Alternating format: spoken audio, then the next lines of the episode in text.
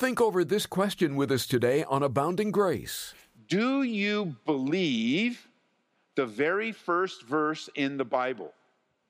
Because the decision of how, whether you believe Genesis 1 1, dictates how you approach the rest of the Bible. And there's only two options you either believe it or you don't. In the beginning, God created the heavens and the earth. Do you believe it or not? Because the Bible says, without faith, it's impossible to please Him.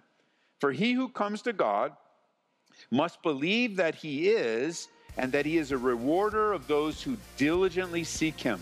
Hebrews chapter 11, verse 6. Do you believe it? This is amazing grace.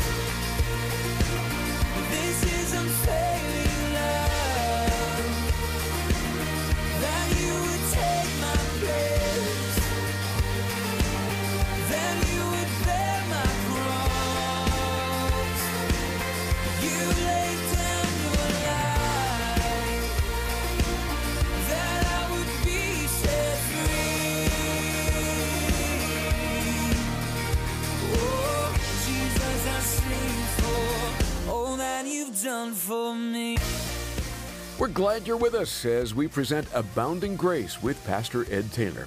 We're in a study of Genesis right now, and today we enter chapter 2. God has just finished his creation, and he's content. What does he do next? Well, he rested. We'll be talking about the perfect rest and perfect garden over the next two broadcasts. So if you're ready, let's dive right in. Here's Pastor Ed. Genesis chapter 2. The title of our Bible study today is The Perfect Rest and the Perfect Garden. And it's good to be reminded today as a church family that it's important for us to be committed to God's Word. It's important for us to be committed to the reading and the study of God's Word, to being filled with His words and His desires and His purposes so that we might follow through what the Bible tells us to do to set our minds on spiritual things and not on things of the earth. So that our study through Genesis is doing just that. As we're coming back to the very beginnings, Genesis is a book of roots, our roots. And we happen to be in a season as a church where we're not only looking at our roots from the perspective of God in Genesis, but we're also studying our roots as a church family from the perspective of the book of Acts. And I just love how God has brought us together so that we can grow, reminding, being reminded of where we've come from so that we know where God wants us to go. The book of Genesis is a book of beginnings. And when we know our beginnings, it gives us purpose and substance to our lives. Genesis is a book of theology, teaching us important truths about the nature and character of God. And if you're taking notes, I want to remind you how to approach the Bible. This may be new for some of you and it may be review for others, but it's good to know how to approach the Bible as we understand its power upon our lives. It's transformative. When you're reading the scriptures, it transforms you. It transforms your mind, it transforms your thinking, and when your mind is changed and your thinking is changed, your behavior is changed. And the Bible requires three things. Number one, it requires our full attention. Our full attention. Our mind should be open and awake and focused without distractions to the best of our ability. Secondly, the Bible requires our retention. Our mind should be put into a place where we read it, we memorize it, which has been a lost art among the church. I mean, just consider your own life the last time you memorized a, a scripture or a portion of scripture where you've addressed an issue, you received a word through a Bible study, or you received a word if you were being counseled by a pastor or being given direction by a friend, and there was just a verse that spoke to you. I mean, take that and hide it in your heart so that you won't sin against him, so it'll be a continual help to you. We want to be able to recall things. We want to learn how to take notes in Bible study. You can do that on your iPad, you can do it on a piece of paper, you however it's going to help you to remember, but we don't want to waste our time. As we're sitting and presenting ourselves to the Word of God, we want to take it in so that we can remember it later. Even writing in your Bibles, you know, it's okay to write in your Bibles. Every time, I, you know, I've come back to the Bible I've used for all these years, and every time I open it, I mean, there are literally years and years and years of notes right here in my Bible. As I'm sitting down, as I'm studying, as I'm listening to Pastor Chuck or my Pastor Jeff or Pastor Skip or whoever I'm listening to, just jotting notes down. And sometimes putting little dates down that God gave me a word or a promise. Attention, retention, thirdly, it requires our intention. Intention. What I mean by that? As we read this, we need to live it. And that requires an intentionality about your life. We're not just learning for the sake of learning or learning so we can spout off some answer or win Bible trivia. We're in the Word of God because it's going to change our lives, and we have a commitment to live it, a commitment to allow it to transform us, and then we follow through in action. We often will refer to that as obedience. I like to remember obedience. When you think of obedience, at the same time, I want you to, re- I want you to think of the word cooperation. When you think of obedience, because sometimes that can be a heavy word, you must do what you're told to do. Uh, that is true. But when we choose to do what we're told to do, we're actually cooperating with the will of God in our lives. So, you know, if you don't like the word obedience, use the word cooperate. When you cooperate, you you submit yourself to the direction and the will of God. You obey, you do what you need to do. And so our time in God's Word should be daily, right? We should read our Bible and pray every day. It's literally food, just like you eat every day, physical food. We want to eat every day spiritual food. It's food for your soul. Secondly, our time in God's Word should be diligent. The Bible says in 2 Timothy that to be diligent to present yourself a worker not, that doesn't need to be ashamed, rightly dividing the word of truth. Be diligent about it. Show yourself approved. And our time in God's word should be direct. What do I mean by that? You know, before you grab a commentary or before you listen to a Bible study from some pastor or teacher, you need to be directly in God's word. You need to test everything that's said by a pastor from God's word, but how will you know where to test it if you're not in the word yourself?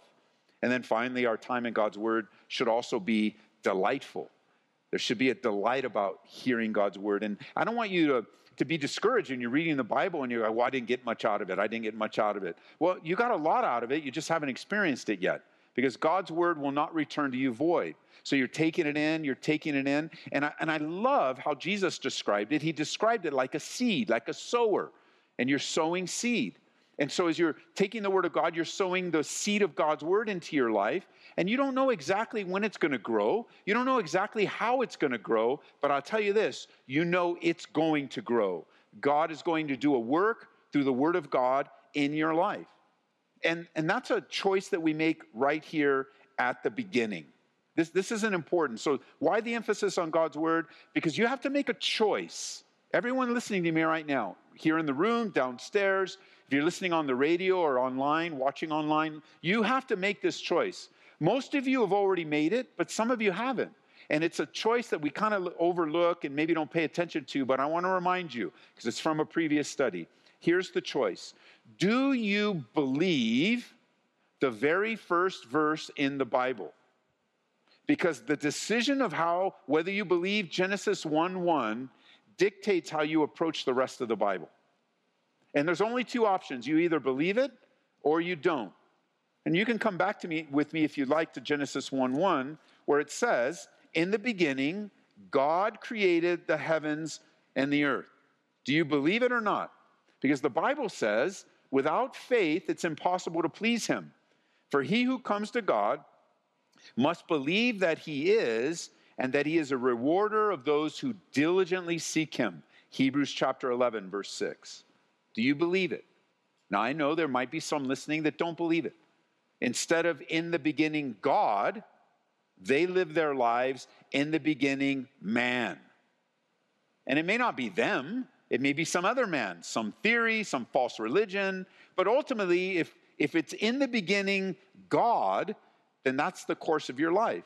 If it's the in, in the beginning, man, then you're going to go off into areas creating God in your own image, little g, and your whole life is going to be a mess because there's no direction and no substance, no certainty. And I think when you come to Genesis 1 1, the real acid test is what did Jesus say And what did Jesus believe?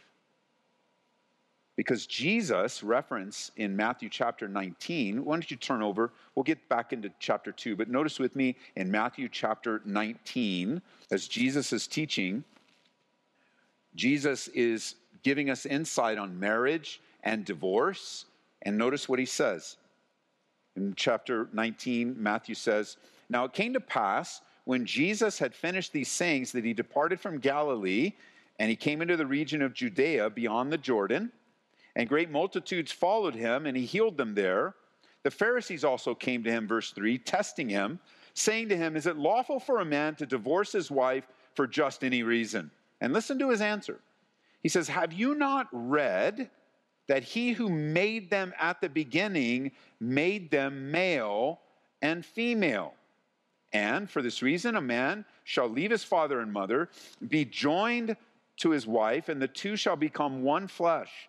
So then, they are no longer two, but one flesh. Therefore, what God has joined together, let not man separate. The very foundation of marriage is rooted where? Genesis 1 1. In the beginning, God created. Jesus believed in a literal creation of God. Why? Because he is God and he is creator. So we turn to Jesus and say, okay, with all of the debates and all the people arguing about it, and you may not even feel super equipped on how to talk in these all these arguments and debates, just make it simple. What did Jesus believe? Because you trust Jesus? Yes, everybody trusts Jesus. So you can trust his teaching. Even when you don't have the kind of knowledge that you need to win an argument or win the debate at the office and some guy found something on YouTube that all confused you, just set it aside, come back to your word, and let Jesus teach you fresh and new. It's okay to be that simple because it'll give you the kind of clarity and it'll give you kind, the kind of confidence that we need in a world that's upside down and confusing. So now, when we start this new chapter, chapter one and two, wouldn't you know it, there's more debate between these two chapters. And there's confusion that's been created over the years. When coming to chapter one and chapter two of Genesis, there are many people that cry, contradiction, contradiction, or have even created a, a teaching that says chapter one is a description of creation number one, and chapter two is somehow a creation number two by God. But that's not what this is at all. Chapter one takes us through the days of creation individually. Chapter 2 gives us insight on some specifics of creation. So, chapter 1 lays it out individually, but chapter 2 gives us some specifics with special emphasis on day 6 and the creation of man. Okay, with all that in mind, verse 1 of chapter 2. Thus, the heavens and the earth and all the host of them were finished. And on the seventh day, God ended his work which he had done, and he rested on the seventh day from all his work which he had done. Then God blessed the seventh day and sanctified it, because in it he rested from all his work which God had created and made. So God finished everything. And four times it's emphasized that God has completed his work. It's almost as if God stands back and with a, click, a quick glance at all that he's done, he has a contented eye over his finished creation. His work of creation is finished. And you know, the words it is finished ring out at the end of creation, just as they ring out once more at the end of redemption. There's something to be said about God's finished work. It's important in the beginning, as God starts and ends, and there's, there's purpose and goal of God that He accomplished. And it's also super important in the new covenant. When you think, when you hear the words of Jesus on the cross, it is finished, that puts you at a place of dependence upon Him. And you now don't have, you don't have a relationship with God that's performance based because God has finished it on the cross. He has finished it. So, as we learned in previous studies, and even on our weekends, we, we have a responsibility. What is that? Abide, rest, trust. And as the branch is into the vine, and all that God has intended takes place very naturally, there's great fruit. And what is God's will for your life? That you bear what? Much fruit. Not a little bit, but much. And that He would do the work through you. God is still at work today. He's not an absent creator, but very active in the affairs of man, drawing many to His Son Jesus Christ ever interceding on our behalf, bringing up ever present help in time of need, always mindful of us. And then he says in verse 2 on the seventh day, God ended his work, which he had done, and he rested. He rested on the seventh day from all his work, which he had done. And then God blessed the seventh day and sanctified it, because in it he rested from all his work, which God had created and made. And I challenge you to look in just verses 2 and 3 how many times the name of God or God is referenced. And you'll see there's quite a few because this is the central focus. It's easy to see the emphasis on this day of rest, or what's commonly known as God's Sabbath, that He blessed and sanctified the seventh day. It was His Sabbath. His Sabbath. That's important to understand in the very beginning. Because again, all of the confusion and all the confusing teachings on the Sabbath start far beyond where they need to start. They need to start behind the teachings of man. So, what did God intend? How did it all start out? What is it exactly, and what was God's intention? Notice it says in verse 3 that God blessed the seventh day, and you might want to mark this word He sanctified it. It's a very important word, sanctify. It, it means literally, if you like to write in your Bible, circle the word is sanctified, and it means to be set apart. It means to be set apart. It, it, to put, you could also say, it means to be put in a special place for a special use. Or a more fancy word, it's consecrated. Consecrated. Set apart. It's got a special place and a special purpose. Now, before we look at the day, let's just step back for a second and consider you. Do you consider yourself sanctified toward God? Have you ever considered that in your life? Sanctified. So you may not use the word sanctified. Perhaps you, have you ever considered yourself as a follower of Jesus Christ that you've been bought with the price by the blood of Jesus Christ, and because of that, you are now set apart for a specific purpose for God? You, you haven't been saved. I haven't been saved for myself. I've been saved and set apart and sanctified for a special purpose for God. For some, it's a very dramatic change where you went from one part, one life, you were born again, you're a new creation in Christ, and it's a dramatic new creation in Christ. But no matter if it's dramatic or not, it is a definite change in your life. Again, hold your places in Genesis. Let's go back all the way to the back of the New Testament in 2 Timothy. I want to show you something in chapter 2 in verse 20. 2 Timothy chapter 2 in verse 20. This is a great passage of explanation when it comes to this thought of sanctified when it comes to you and me. So notice what he says. He uses the illustration of a house, Paul does. He says, In a great house, there are not only vessels of gold and silver, but also of wood and clay some are for honor, and some are for dishonor. Therefore, if anyone cleanses himself from the latter, he will be a vessel for honor, sanctified. There's the word in the Greek now sanctified and useful for the master, right? You're sanctified in what? Useful for the master.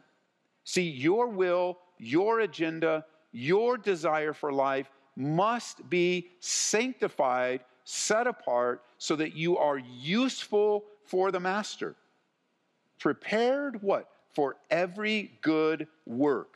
And then he gives some direction. How, how can you participate with this sanctification process, with this, this set apart life? Well, run away from youthful lusts and pursue righteousness, faith, love, peace with those who call on the Lord out of a pure heart and avoid foolish and ignorant disputes, knowing that they generate strife. Sanctified, set apart.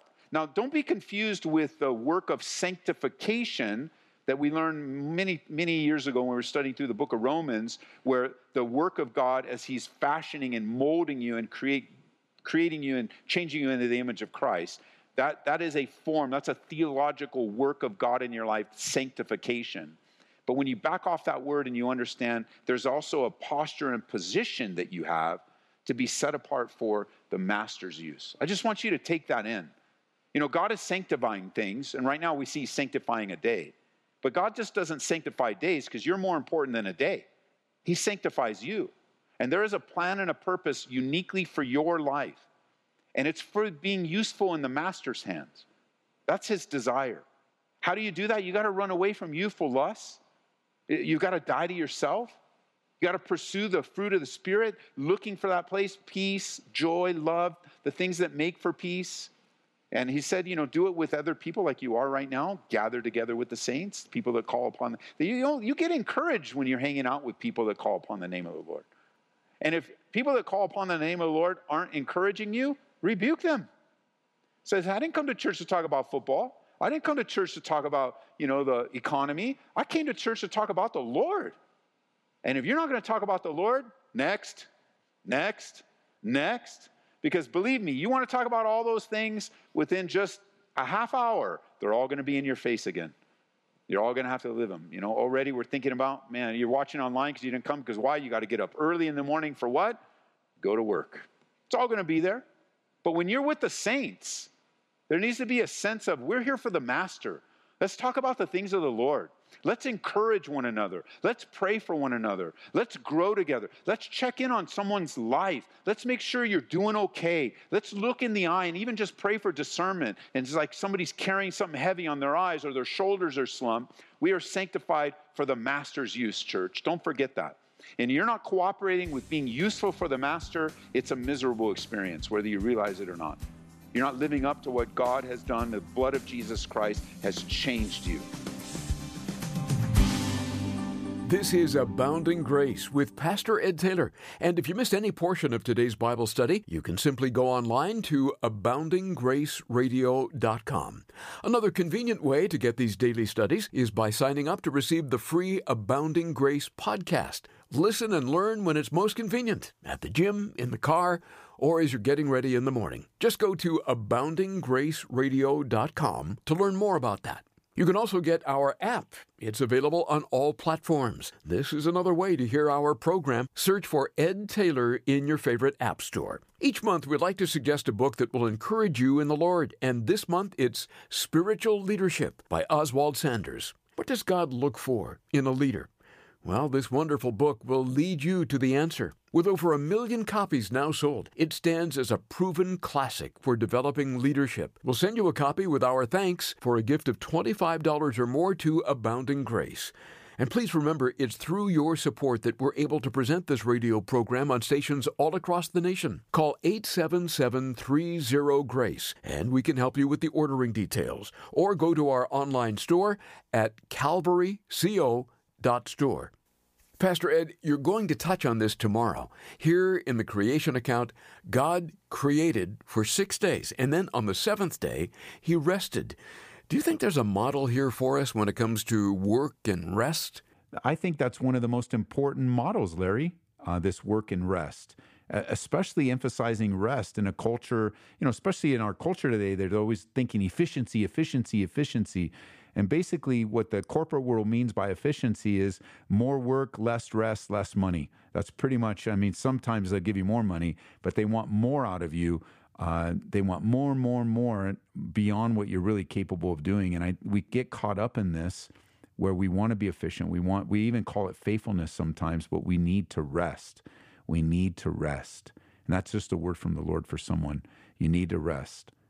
Take that vacation time take the weekend off, put the phone away, uh, don't be on social media, rest, rest, rest. It's, I don't think I develop it in the Bible study itself, Larry, but this is the whole essence of fasting, getting away, like Jesus did many times, to be alone with the Father, denying our flesh by not eating, just drinking water, and seeking the Lord. But yes, it's a model.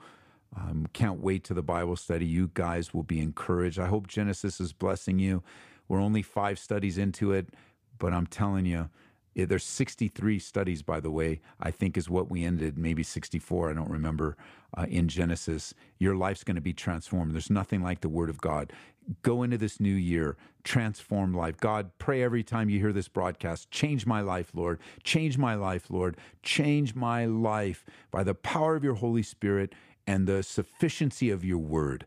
And email me and tell me what God's doing. I want to hear about it. God bless you guys. Thanks again, Pastor Ed. We'll return to the Old Testament next time on Abounding Grace with Pastor Ed Taylor. We'll see you then.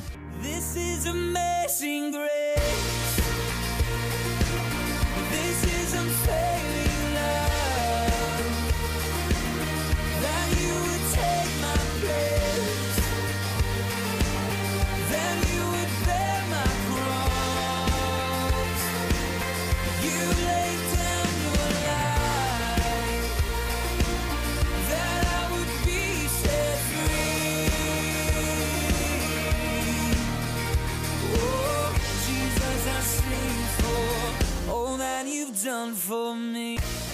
Abounding Grace is brought to you by Calvary Church, Colorado, here in Aurora.